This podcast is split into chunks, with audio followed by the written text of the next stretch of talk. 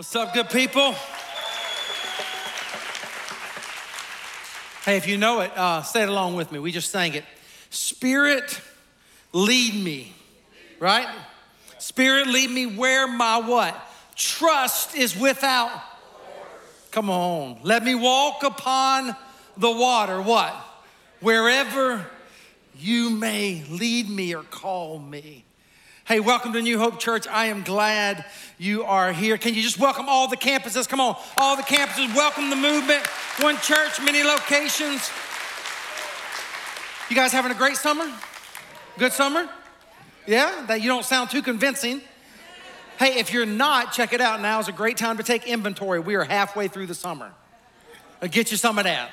Flying by. So whatever you used to dream of in the spring that you were hoping you would experience this summer, it is time to figure out how to make that happen. Can I get an amen? Amen. Hey, I got some good news and some bad news. Bad news? Bad news? You're bad news first kind of people? I'm with you, man. I'm with you. I'm like that too. So I got some bad news. It's really not bad news as much as it's sad news. And some of you will not know who in the world I'm talking about, but others of you will know exactly who I'm talking about. We've had this guy in our church now since 2008, so 11 years or so. His name is Country, and he goes by Scott, and Country is a main character in a chapter in the book I just wrote. Country died this past, I know, he died this week. And here he is, that's Country, man, look at Country. Hey, even if you've never met Country, you'll know him because at the most inopportune times, during my sermons, he would go, together! If you had a wild Saturday night, you know what I'm saying? He'd roll up in here on Sunday. Come on, let's honor Country on the count of three. You together, you gotta say it like a pirate, dude. I mean, you gotta dig deep. 1, 2, 3, together! Country would sit right down. He'd sit right down here, and sometimes we'd have to calm him down a little bit. Country was a homeless guy who shuffled up to our church in 2008 when we were over on Garrett Road in that ugly strip mall. You remember that? Remember, I told God I never wanted to pastor a church in a strip mall, and God said, good, get you some of this. And and we landed in a strip mall, and Country shuffled up there. I'll never forget it. He wasn't in a wheelchair back then, and he shuffled up, and he just devoured the snack table, and and immediately became a part of our church.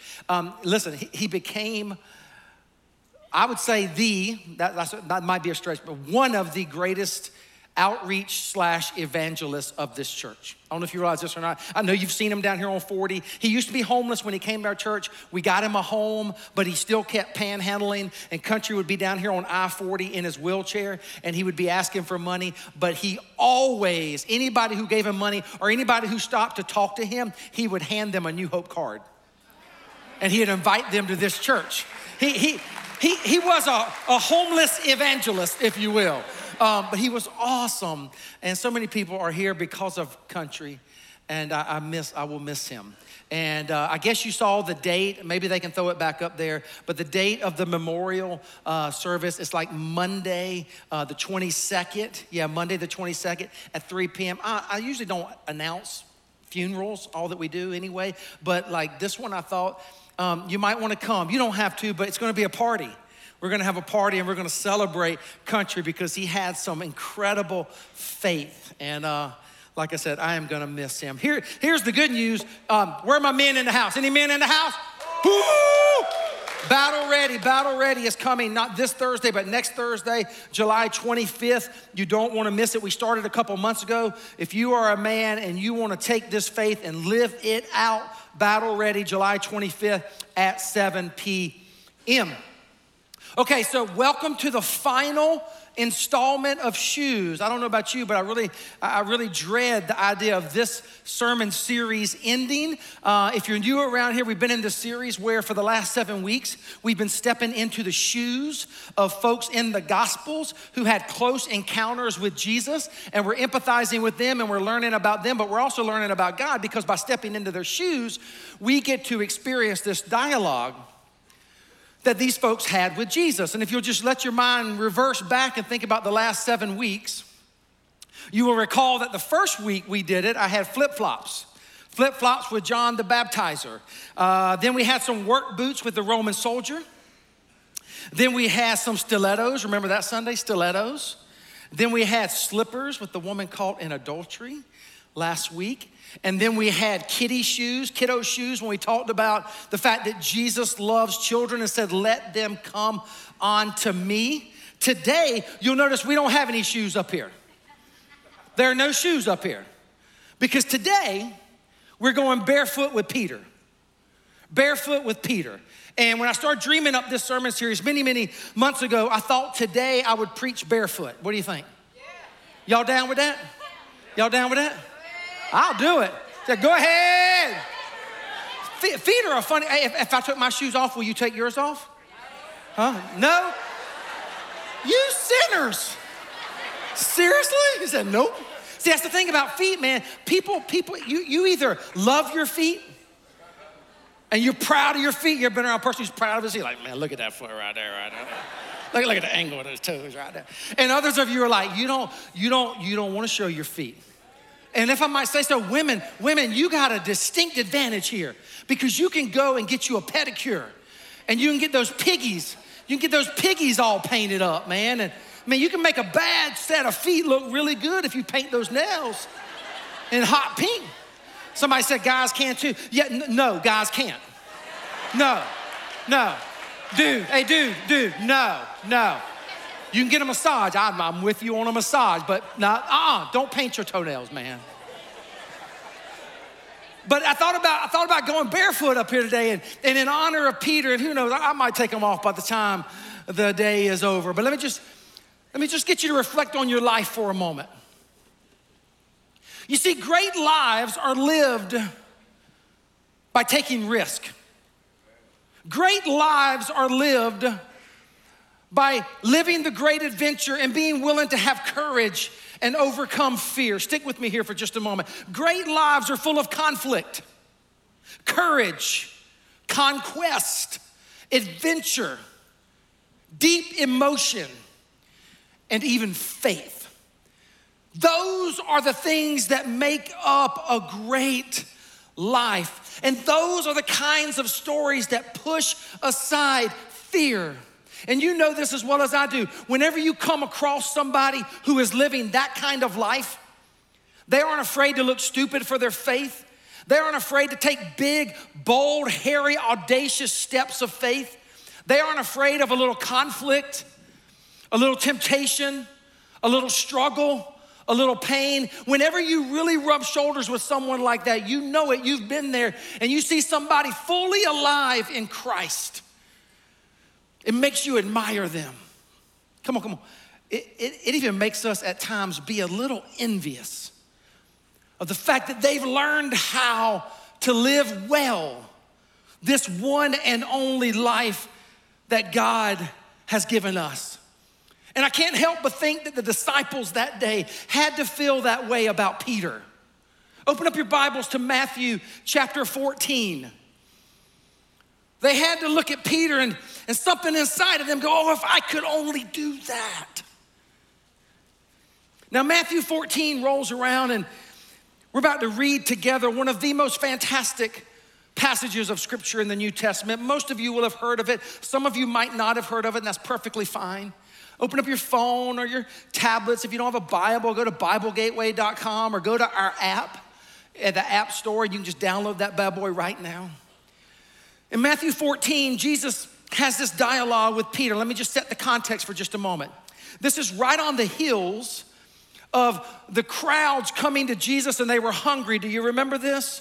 They were hungry, and Jesus looks around and he sees this little dude, this little boy walking by with a Long John Silver luncheon, if you will. And Jesus takes his 2 fish and 5 biscuits, if you will, feeds them, sends them into the boats. I mean, they got basketfuls left over after Jesus feeds these massive crowds with 2 fish and 5 loaves of bread. Right as that ends, Jesus sends the disciples across the sea. I wonder today if you would honor God's word and stand as we read it together. Come on, church. Matthew chapter 14, 22 through 32. If you love the word of the Lord, say, praise the Lord. Praise the Lord. Immediately after this, Jesus insisted that his disciples get back and, oh, we're gonna read it together. Cool. Folks are amazing. I like that. Get back into the boat and cross to the other side of the lake while he sent people home. After sending them home, he went up into the hills by himself to pray. Night fell while he was there alone. Freeze it, as Dickie V would say. Notice that Jesus sends them into the storm. That's a sermon for a whole nother day. But make no mistake about it, sometimes Jesus will send you into a storm. And the question becomes, how will you live out your faith in the midst of the storm? Let's continue.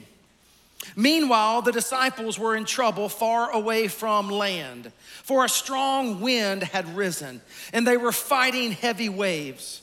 About 3 o'clock in the morning, Jesus came toward them walking on the water. When the disciples saw him walking on the water, they were terrified.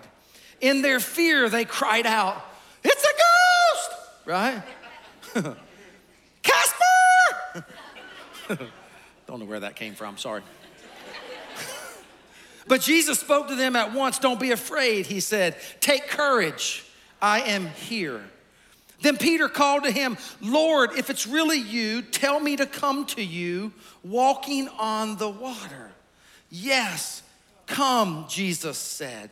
Now, I don't know what you're thinking at that point in time, but like if Jesus is out on the water and I'm in the boat, I'm not saying, hey, yo, Jesus, call me and I'll come to you.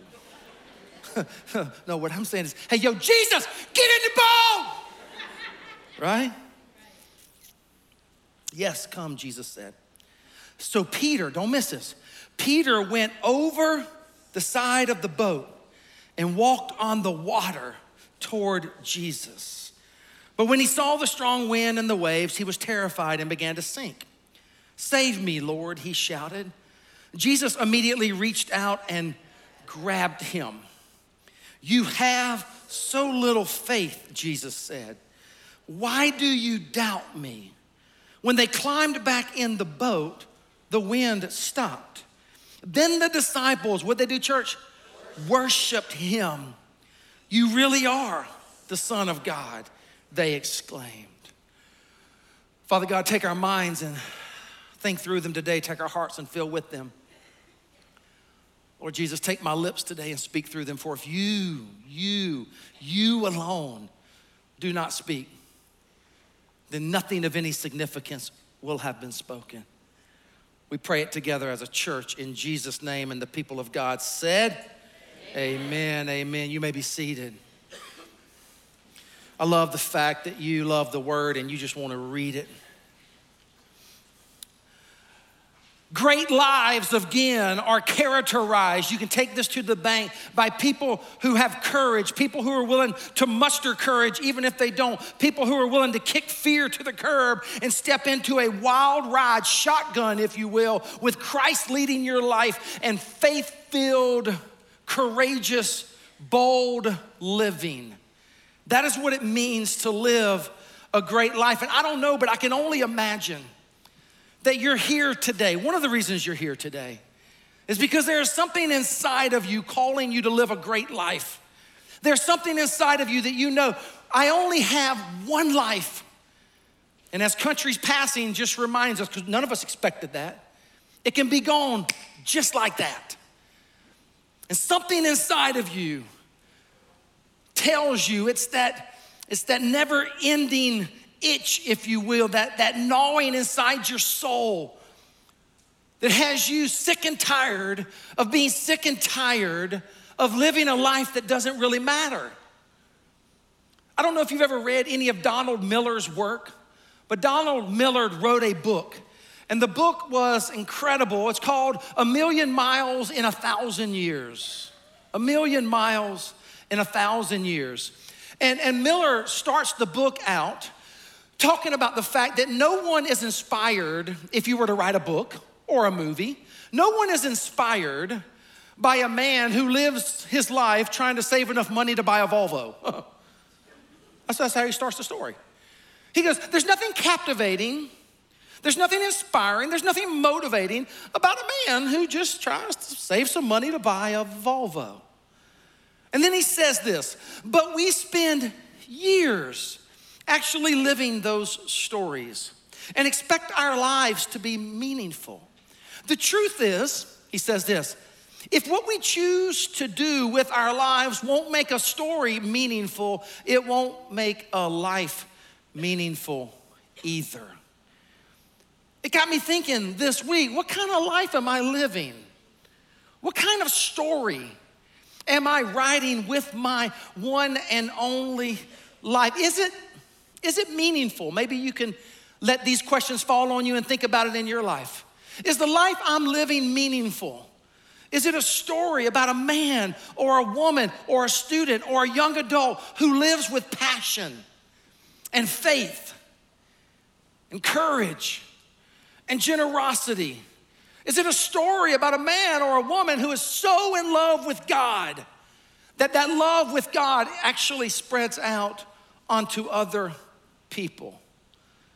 I put it like this in my notes, check this out. Most people absolutely love the idea of living a better story, but few will embrace the risk.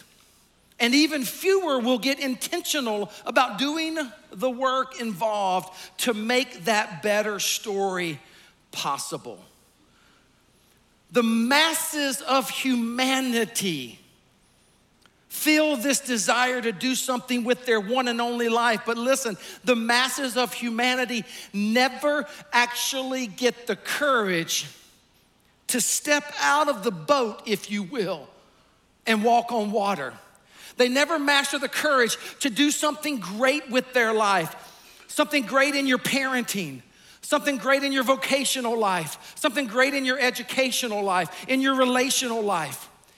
And I just want to tell you, listen, if you want to walk on water in your life, and I know you do, that's why you're here today. If you truly want to walk on water, you will never do so if you're not willing to get out of the boat and take some risk, to find some courage, to kick fear in the teeth and do something great with your life. Most people, not saying it in a critical way, just in a factual way, most people surmise the situation and basically conclude, I don't know if I want to actually step out of the boat and try something risky for God. It might be more pain than I'm willing to take. It might mean I'm uncomfortable. It might take courage. So I'll tell you what I'm going to do. I'm going to go back inside and grab the remote control and see what's on television. But I stopped by today to let you know that what it means to be a New Hoper, come on. What it means to be a part of this movement is to be a man or a woman or a student or a child or a young person who says, you know what, I realize I only have one life and I'm going to live it well. I'm going to do something great with my life. To be a New Hoper means I'm a part of a church that gets fired up about doing risky, crazy things for God. Because you know this, don't you? The great stories always include conflict. They always include pain. They always include courage. They always include risk. Great lives of faith calls you to actually get up and move across the country when you're not even sure what God has on the other store for you. Great lives always are characterized by women or men who are not afraid to risk being wrong or stupid, if you will. Why? Because it taps into this innate desire that God has put in every single one of you, this innate desire that tells you life is fleeting and it's going to be gone before you know it. And so if you're gonna be a wise steward of this one and only life, you better get some faith, you better be willing to take some risk, and you better get caught up into something great with your life. What's true in movies is true in your life and my life. In fact, I say it like this in my notes, you'll see it on the screen. I don't think most people are afraid of dying. Actually, I'm gonna get to that one. If there is no risk involved in your life, if there is no courage required, there is no sacrificial, other-centered living, then chances are you are what? Living a pretty boring story. Maybe that's why you're here. That you're just sick and tired of living a faithless or maybe a boring life, because life can just become one darn thing after another, if you know what I mean. And then I say it like this in my notes. This is the one I was referring to. I don't think most people are afraid of dying. You might think you are, but I really don't think that's the case. If you probe a little bit, you find that here's the real deal. Most of us are afraid of getting to the end of it all and realizing that when it is all said and done, they lived a boring life that didn't really matter after all. And you see, church, God has set up this thing on planet Earth called the church. And the church is supposed to be the most incredible, courageous, adventuresome movement on the planet. It's supposed to be taking territory. It's supposed to be made up of women and men who are willing to get out of the boat and do something significant in their lives, even if they have fear. I mean, come on. Do you think Peter was fearful? How do you think Peter felt when he actually stepped out over the boat to walk towards Jesus? Think about this. What kind of better story would you be living right now if you weren't afraid? Whatever it is that has you fearful. What kind of better story? Another way to ask it would be this. Make it more personal, customized for this summer. Check this out. What would you do this summer or this year or for the rest of your life if you knew you could not fail? Now, we all know we can fail, right? But the reality that we can fail should never stop us from doing something great for God. Can I get an amen? It should never cause us to have fear or timidity. Fear keeps us immobilized. Fear holds us back. And I hope you realize this, there is an enemy. And the Bible says that that enemy's desire in your life is to kill, steal, and destroy. And one of the things he wants to do is kill, steal, and destroy this invitation and your willingness to step into a better story. It's why God has a different blueprint for your life. You know this, right? God has a different desire for you. If you are a child of God, God calls you out of the boat as well, if you will. Here's the blueprint, 2 Timothy 1:7. Come on, out loud, church. Here we go. 2 Timothy 1:7. For God has not given us a spirit of but of power, love, and self-discipline. Thanks be to God, right? He's not given us a spirit of fear.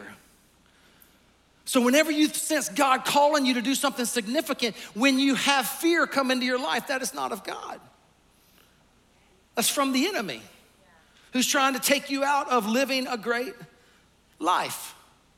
All the manipulative types of fear that we encounter are not from God. They are from the enemy. God gives you love, power, and self-discipline. Max Lucado puts it like this. I love this quote. Max says this, When fear shapes our lives, safety becomes our God.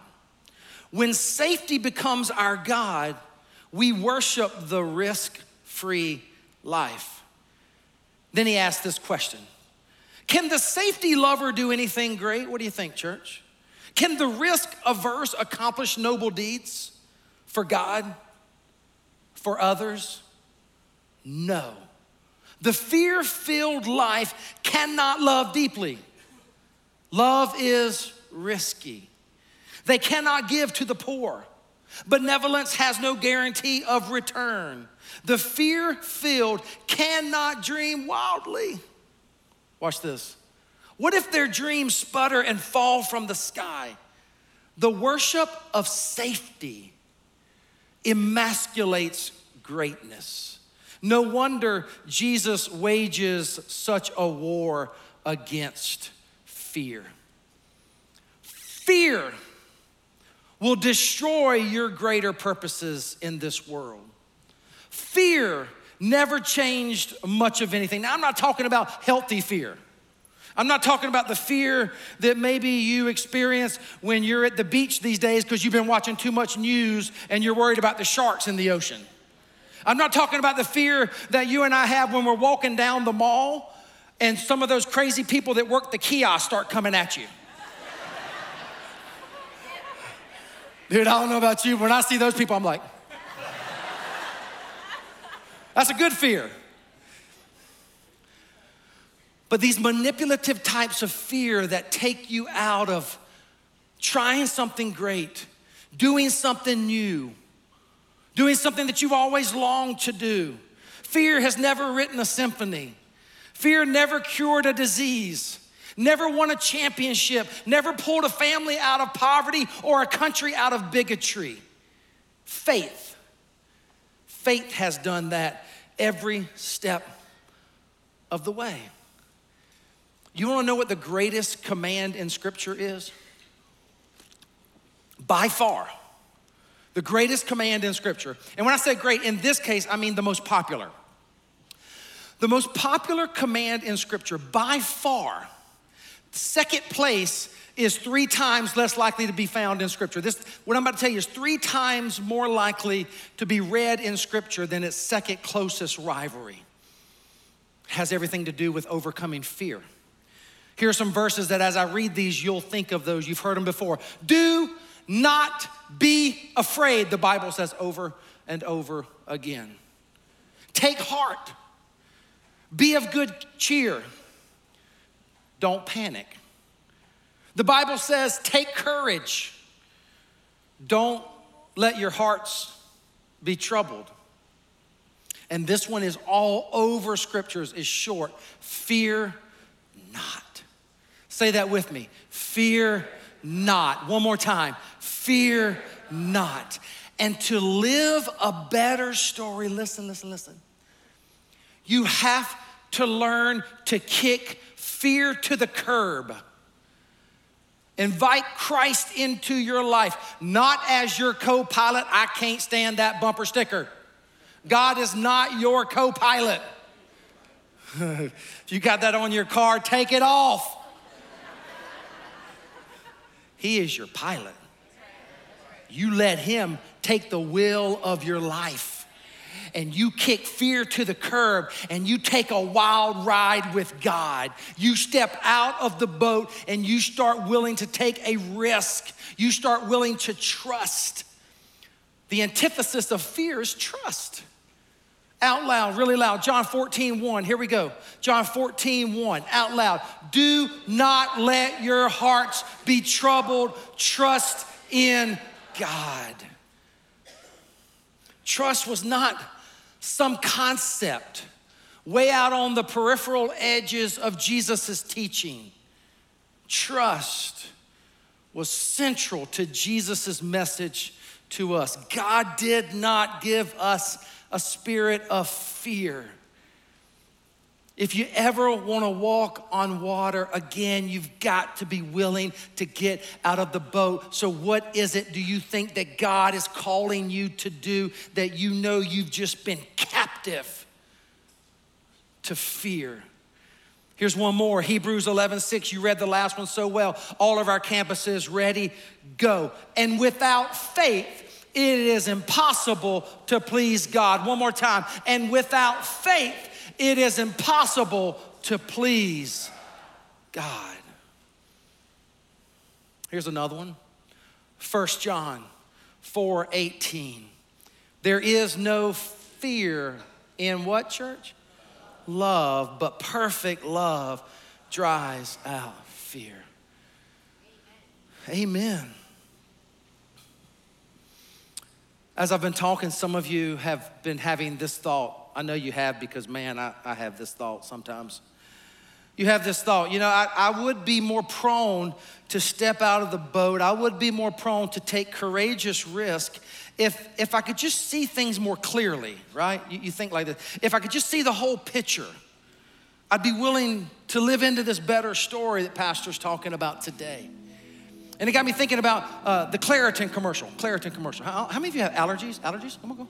I have allergies bad in the fall and the spring.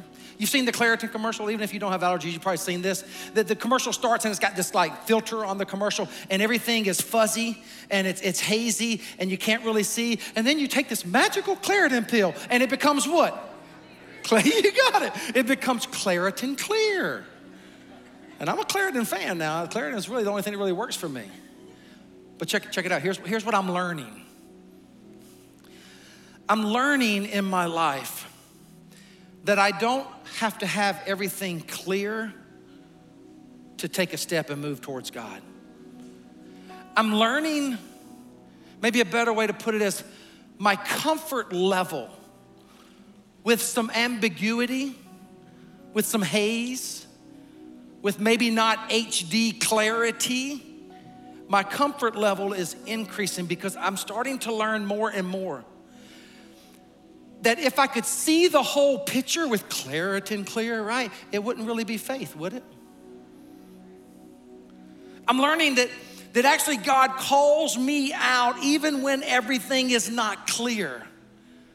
The best thing I can do is seek God, learn to listen to his voice, learn to hear his word, and then I step out even when it's not real clear.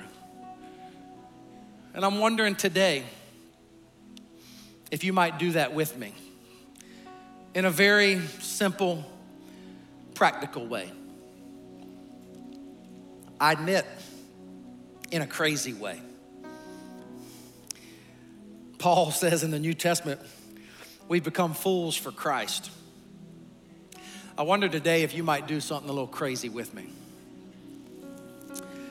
I shared with you how when I started thinking about this series, I thought that today I would get up here and preach barefoot. And I haven't done it yet. But I think I want to take my shoes off. And I think I want to invite you to do the same. You're like, what you talking about, Willis?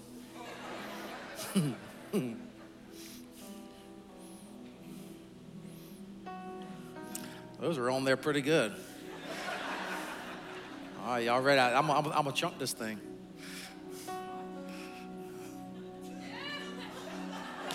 It didn't go that way. So I'm sitting in my study the other day, and I am grieving the loss of country. Y'all think I can hit this brother over here? I gotta get it off more, or it does that thing and goes backwards. See, that was the problem right there. Let me get the, here you go. When in doubt, just use your hand. Oh, that's pretty good. That's pretty good right there.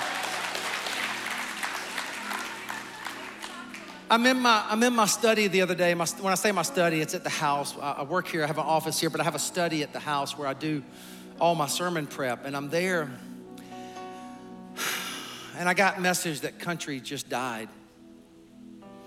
And I was grieving, and I was remembering the day that I met Country. We were at that strip mall I told you about earlier, and he shuffled up and, like I said, just devoured the snack table, donuts. And then after he devoured it, he had his hands full of donuts as he walked into church that day.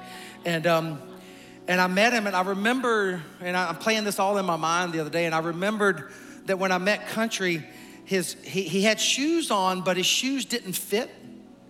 And his Country had some big old feet. And his feet had busted through the front of the shoes. And about, you know, from here forward, about half of his foot was sticking out of his shoes, man. And I was like, oh, welcome, glad you're here. We need to get you some shoes. I didn't say that, I thought that. So I'm sitting there the other day and I'm thinking about that. And then I start remembering that when I started dreaming about this series, I thought about preaching barefoot today. And then I remembered that the name of our series is what? And and I had a crazy idea. I sat in my study at home and I started imagining, what would it be like if thousands of New Hopers took their shoes off and we collected those shoes as a church and we gave them to people who can't afford shoes? There's a couple of organizations. One is Soles for Souls. How cool is that? S-O-L-E-S for Souls, S-O-U-L-S, Souls for Souls. And then there's another one, Samaritan's Feet. And I thought, what if the people who came to church on July 14th, 2019, were willing to do something crazy and leave church barefoot? And some of you, here's what some of you are thinking. Dang, I wish I had known that before I wore these shoes to church.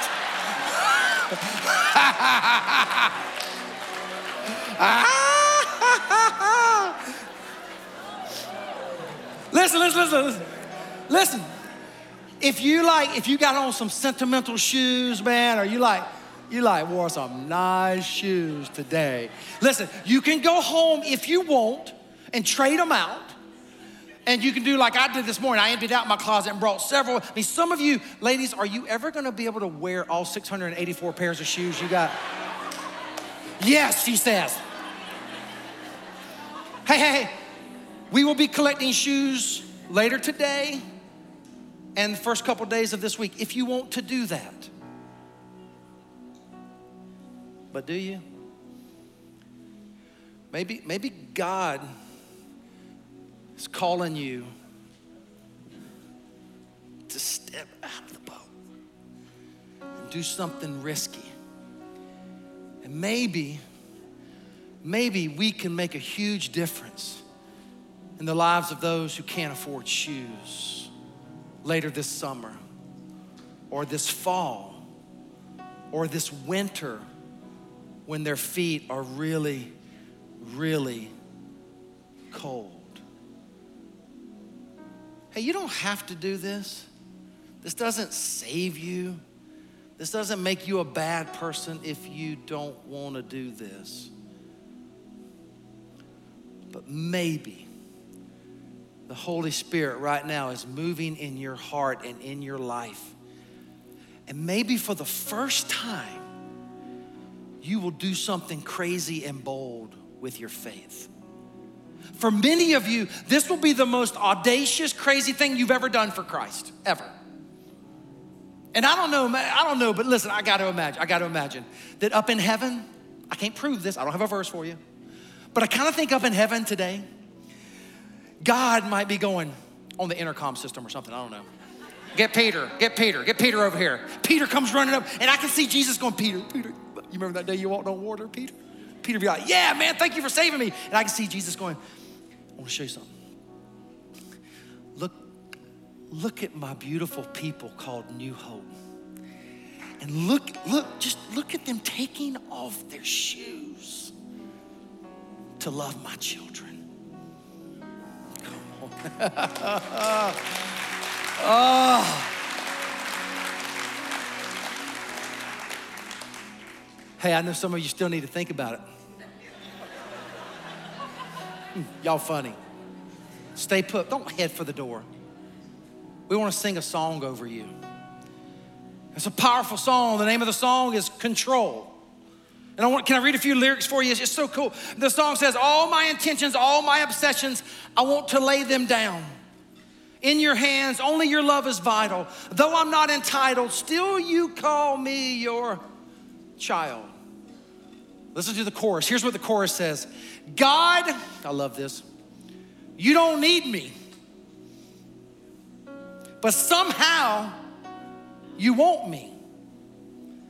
Oh, how you love me. Somehow that frees me to take my hands off of my life and the way it should go. Pray with me. Father, we love you today. And I thank you for the opportunity. God, I'm so grateful for the opportunity to call your children into bold, adventuresome, risky, courageous faith. God, I pray, oh Lord, as we sing this song over them and we just stay seated. God, I pray that they would hear your voice, not the voice of some mere man, but that they would hear your voice. And whether or not they drop their shoes today or later, I pray that today would be a defining moment for us. God, that we would get more comfortable with being uncomfortable.